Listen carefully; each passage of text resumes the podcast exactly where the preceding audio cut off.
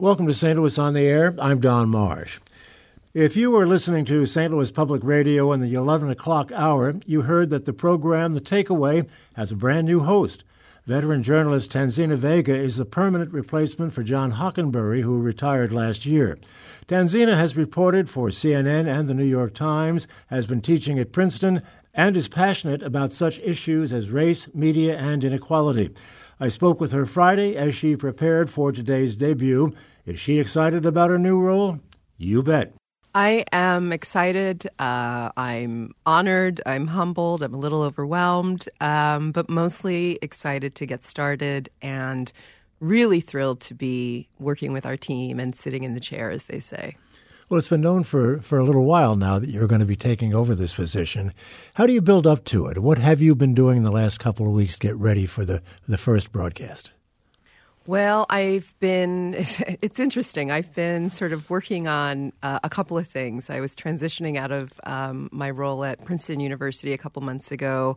Um, as a professor there for I did a semester of fellowship there, and um, around that time, I was also I'm also working on a book um, and then this opportunity presented itself. So it's been a pretty busy time.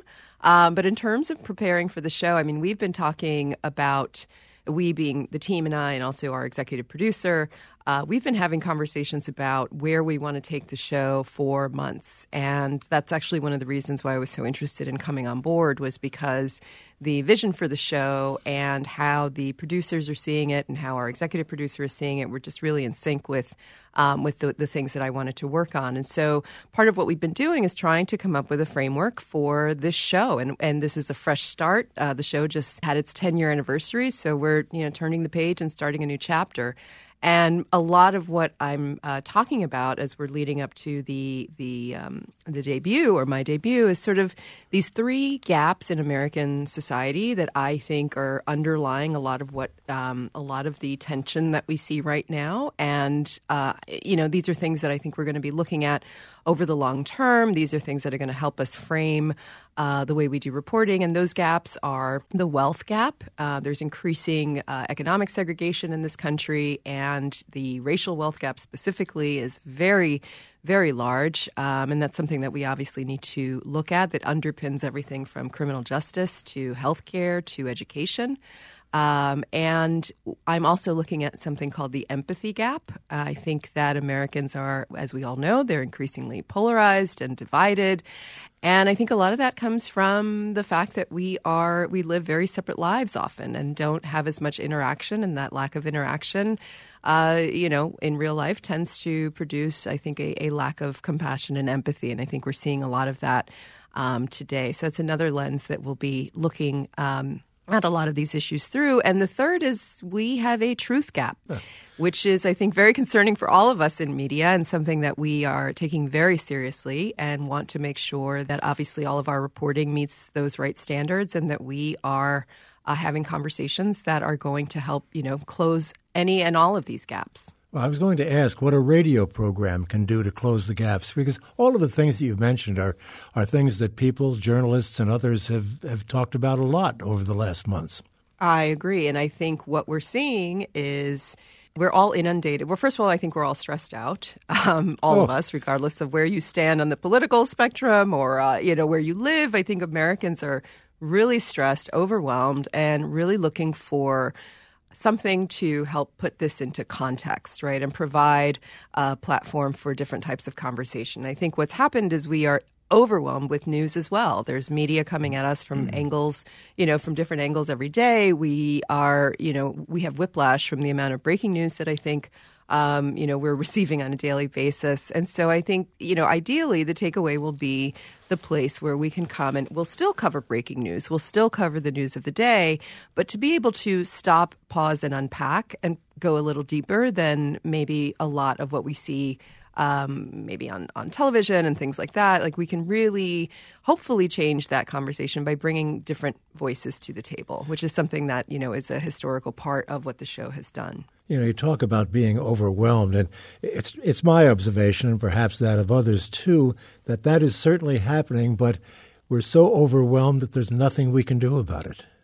You see, that's the part that I want to push back on a little bit because I do think that even in the land of Twitter, where I spend a significant amount of time, and and, and apparently so does our so does our president um, and many other of my media uh, colleagues, even there, which can feel like such a divisive and angry place sometimes, um, even there, there are bright spots. And there are people, Americans in particular, human beings in general, I think, have this, this resilience that we will make humor, we will make art, we will make, you know, we will create light in certain areas. And I think we're still, we still see that even in some of the darkest stories and darkest situations out there, this humanity uh, that comes out and the the desire to, like I said, create joy, create humor, create art. So I think that yes, we are very disillusioned. It's a very difficult time right now, but despite that, I you know I think all of us can hopefully have a laugh at least here and there. Uh, yeah, that's something we would all look forward to. but you know, I've I've had people tell me that with what's going on nationally, and certainly what's going on in here in Missouri, because you're probably aware that we have a, our own little problem with the chief executive in the state of Missouri. That it's almost like PTSD; it just keeps coming, and there's no relief. So laughter certainly would be a good mm-hmm. medicine in this case. Yeah, I agree, and I, I, do think it's a little PTSD, and I, and I do recommend that. You know, even for my own media consumption habits, um, you know, I'm trying to like I've turned off a lot of alerts on my phone, for example, things that you know a lot of people use the word self care. It's a very popular term right now, but I do think we have to be aware, at least, of how stressful the news can be because it is, you know, relentless at times. And I think that it's okay to say, you know what, I'm going to pause for a minute and maybe take a walk or grab some ice cream or do something that doesn't um, force us to look at this. And that includes those of us who work in the biz. As long as we're talking about uh, laughter and the need for relief, just curious as to as to what your take was on Michelle Wolf. Uh, a few days ago at the correspondents dinner. Did you have a chance to take any of that in or hear her I routine? did. I did. And in fact, I uh, I did a little Twitter storm, if you will, or tweet thread is what the, they might call it. And um, my initial reaction to that, I mean, I watched uh, Michelle, and I, you know, thinking before the the uh, blowback against her started, I remember thinking, well, it was pretty much on par with other White House Correspondents' dinners that I've watched with other comedians. Um, I think uh, what struck me about the reaction was that our industry is under so much pressure and facing its own crises in when we talk about um, diversity, for example, when we talk about inclusion, when we talk about pay, when we talk about the ability to be able to sustain doing journalism. Uh, the day after the White House Correspondents' Dinner, I believe there were nine journalists killed abroad. And, you know, to me, those are the big issues that we as journalists and as media consumers really need to be focusing on, uh, particularly in an event that is so, you know, obscure to a lot of Americans, right? So I thought the, the blowback was a bit much, to be honest with you. I didn't really see, um, I thought that her criticisms of the media were frankly uh, pretty sharp and um, and I think that it's something that we all you know need to examine. But to me, there are much bigger issues when it comes to the state of journalism um, and journalists uh, that need to be addressed. And so that was where my focus was the day after. I wonder if that's going to change the format at all of this particular dinner. I, I, you know, honestly, I, I see that there's all this. You know, there were there were some folks who were saying, well, maybe we can have a conservative comic and a, progressive comic, or maybe we don't do comedy. And I think we really just need to take a step back and understand what comedy is, right? And um, and it's just interesting at how you know the whole. I mean, roasts are uncomfortable, right? They're, they're supposed to be uncomfortable, and so I think they either have to figure out what the philosophy of the of the uh, the overall event is meant to be and what the goal is meant to be in order to move forward. You know, it's funny. I, I don't want to digress too much on this, but uh, I'll never forget the expression on Donald Trump's face at that dinner when Barack Obama was taking a few shots at him, Trump, of course, being in the audience. I'm fully convinced in my own mind that's one of the reasons that Trump is so antagonistic toward uh, Barack Obama today. Mm-hmm. And also just not being there, I think, mm-hmm. says a lot. And I think, you know, quite frankly, the the the event that the president, the rally that the president had the same night, I think was worthy of attention, uh, was worthy of much more coverage than it got, particularly um, some of the racialized language that was used in that rally. Um, you know, for the you know, for example, when he said, you know, are there any Hispanics in the room before I talk about the wall? I'm mm. paraphrasing there, but you know, these are things that have serious implications um, on you know the way people are treated, on policy. They're they're not just words uh, coming from the president, and so I think um, we needed to do a better job on that. You know, I've seen quotes from you, uh, and you mentioned the word uh, a couple of minutes ago, the word diversity, and quotes, uh, you know, concerning your interest in this particular area and elitism, if you will. Where do you think we are right now with regard to diversity in, in our business and uh, elitism in our business? I think we have a long way to go. Uh, I think when you look at the ASNE numbers, the American Society of News Editor numbers, um, we're still not seeing, on average, newsrooms that reflect the communities that they serve. Um, and I think that, you know, in a lot of ways, um, we, uh, you know, when we're talking about inclusion and diversity, um, people tend to look at it as one layer, right? So they'll say, well, we need to just have, you know, increase the number of people of color, for example. And so they'll go out and do that, but they won't consider other types of um, diversity that have to be included in newsrooms, right? One of the biggest um, sort of, you know, narratives that came out of the 2016 campaign was that of the white working class. And newsrooms were knocking themselves out because they felt that they hadn't done enough to cover that population, right? And that they had sort of been focused on the coasts and the big cities and not really what was happening on the ground in a lot of um, middle America. And I think that is also a failure to, you know, to understand and, and uh, it's first of all, it's a failure of not having enough boots on the ground, right? Um, newsrooms, local news in particular, is struggling, but also having people who come from so different socioeconomic backgrounds is critical. Um, you know, our country, what's the, the median uh, income? What is it, $53,000 or something? I mean, yeah. this is what is considered average in the United States. And so, um, so I think we really need to take a look at not just racial diversity, which is critical, um, we need more critics of color. We need uh, women, and we need op-ed writers and Washington correspondents. But we also need to have people from different um, socioeconomic backgrounds. We can't continue because I think with all of these unpaid internships, for example, and low pay, it's very difficult for people to get into the field, right? And there's a dearth of reporting, for example, on poverty in the United States, and so um, that needs to change. You know, we're have we're we're really struggling. Um, in terms of our economic. Uh, uh, you know, equality or inequality. And uh, these are issues that really need to be focused on. How much control will you have over the program? You are, of course, a woman, but you've mentioned producers and executive producers, and there are other managers. How much say will you have in what goes on? Well, I, in addition to being the host, I'm also uh, the editorial creator of the show, and so that um, we, I will be working very closely with our executive producer and on these big themes that we've we're talking about, the different gaps that we're looking at, the bigger, broader uh, themes that we, the areas of interest that we want to dig into. I think we are now, you know, we're open right now, and we're starting to look at creating beats for our producers, for example. So people have uh, specific areas that they're focusing on and developing areas of expertise and stories. Um, I've done a ton of digital and enterprise reporting or long form reporting. So I'd love to be able to help us dive into uh, more of those projects and definitely lead the conversation. Is the format of the program going to change dramatically? Uh, I know that uh, you had indicated that uh, you were going to expand the, what's called the takeaway tradition. I think those are your words.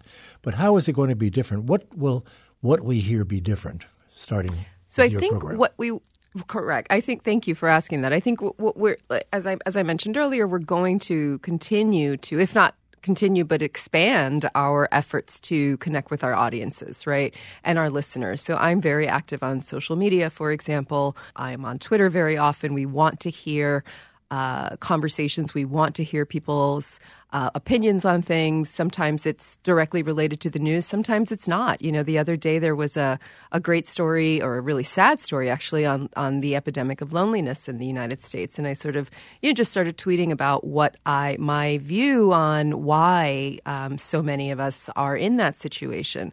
And the responses from our uh, our audience were just fantastic. And this was a completely organic thing that happened on on social media. It wasn't on air that day, uh, but now we have enough that we might think, you know what, maybe we should do something on air with all of this because there were some really powerful responses to. Um, to some of the the comments that I was making, so I think you're going to see a lot more attempts at um, digital engagement, uh, everything from Facebook Live, like I mentioned, to Twitter. And I also, in addition to news and, and obviously covering the news of the day, we also want to start doing longer and more immersive uh, storytelling. So longer pieces, more ambitious pieces, pieces that um, present, you know, perhaps a different narrative arc and are, you know, we give our producers a little bit more time to work on them. And the way I think about these are, I think, you know, it, when you read the newspaper or when you, you know, you, you get that day's news, there's that news story, right, which we'll still do. But then maybe two or three days later, there's a deeper analysis of what's happening, right? There's there are more voices. We've had a chance to kind of process. And that's what I'd like to see us do more of. The digital world has really changed journalism, hasn't it? And social media in particular.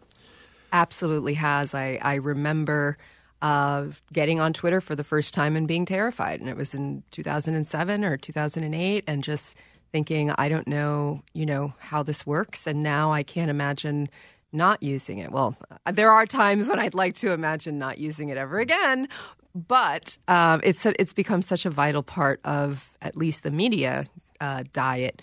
Um, and people are getting their news from Facebook. And so there are lots of changes. You know, it used to be that journalists were charged with uh, giving people what they needed to know, and it, it may be shifting now to give people what they want to know. Is that the right direction to go in? You know, that's a great question. I'm always really torn about that. On the one hand, I feel like our job as journalists is to tell people what they need to know because we, in theory, are spread out all over. You know, we're the ones, journalists are the ones who are at your city council meeting. We're at all those, you know, events that people may not be able to attend themselves. And our job is to dig into documents and, you know, do that groundwork to inform the public of things that they may not know. So I think that's still a critical part of the journalist's job and should continue to be part of the job. If you will, that's the vegetables on the plate, right?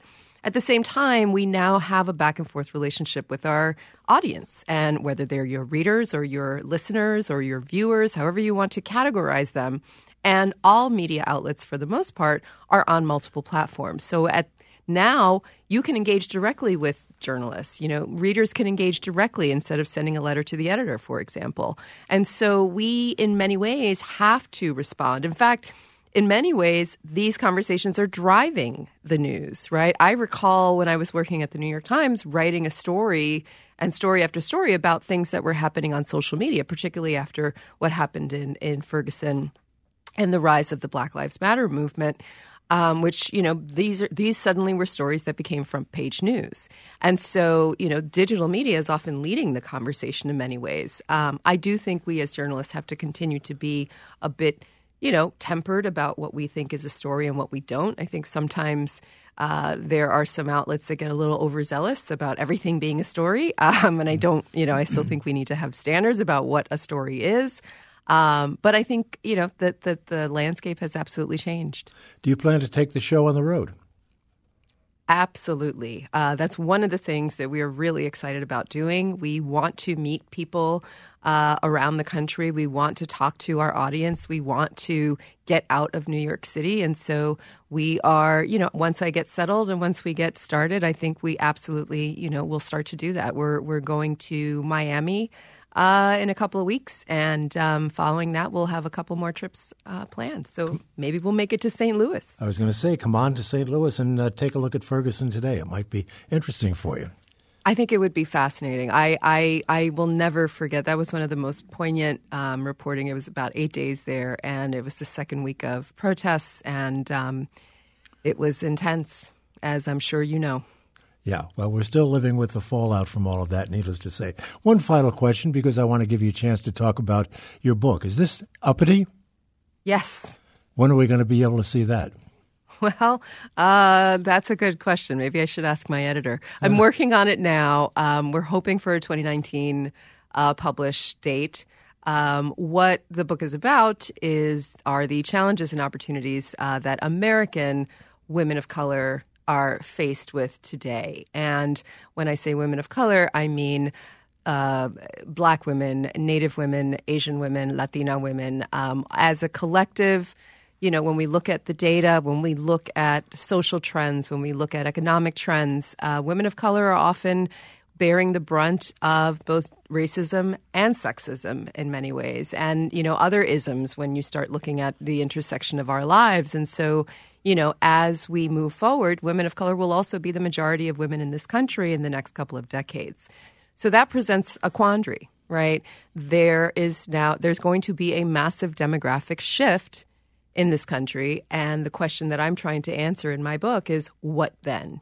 Well, we'll have to wait and see in 2019 what c- conclusions you've come up with. It's been a great pleasure talking to you. I, I just wanted to add, though, when we're talking about women, because I'm so struck by this, the the job that NPR does, the the women correspondents, the women hosts are so exceptionally good, and I think NPR has more of that than any other organization I can think of, and should be very proud of that. I think they should, and I know uh, I know they they absolutely should, and I, I hope we see more of that. Me too. Thank you so much, and, and good luck. Break a leg, as they say. Thank you, Don. I appreciate it. Tanzina Vega, the new host of The Takeaway, heard on St. Louis Public Radio weekdays at 11 a.m. Archive versions of past St. Louis on the Air programs are available for download or podcast at stlpublicradio.org slash stlonair. St. Louis on the Air is a production of St. Louis Public Radio 90.7 KWMU. Thank you for listening. I'm Don Marsh.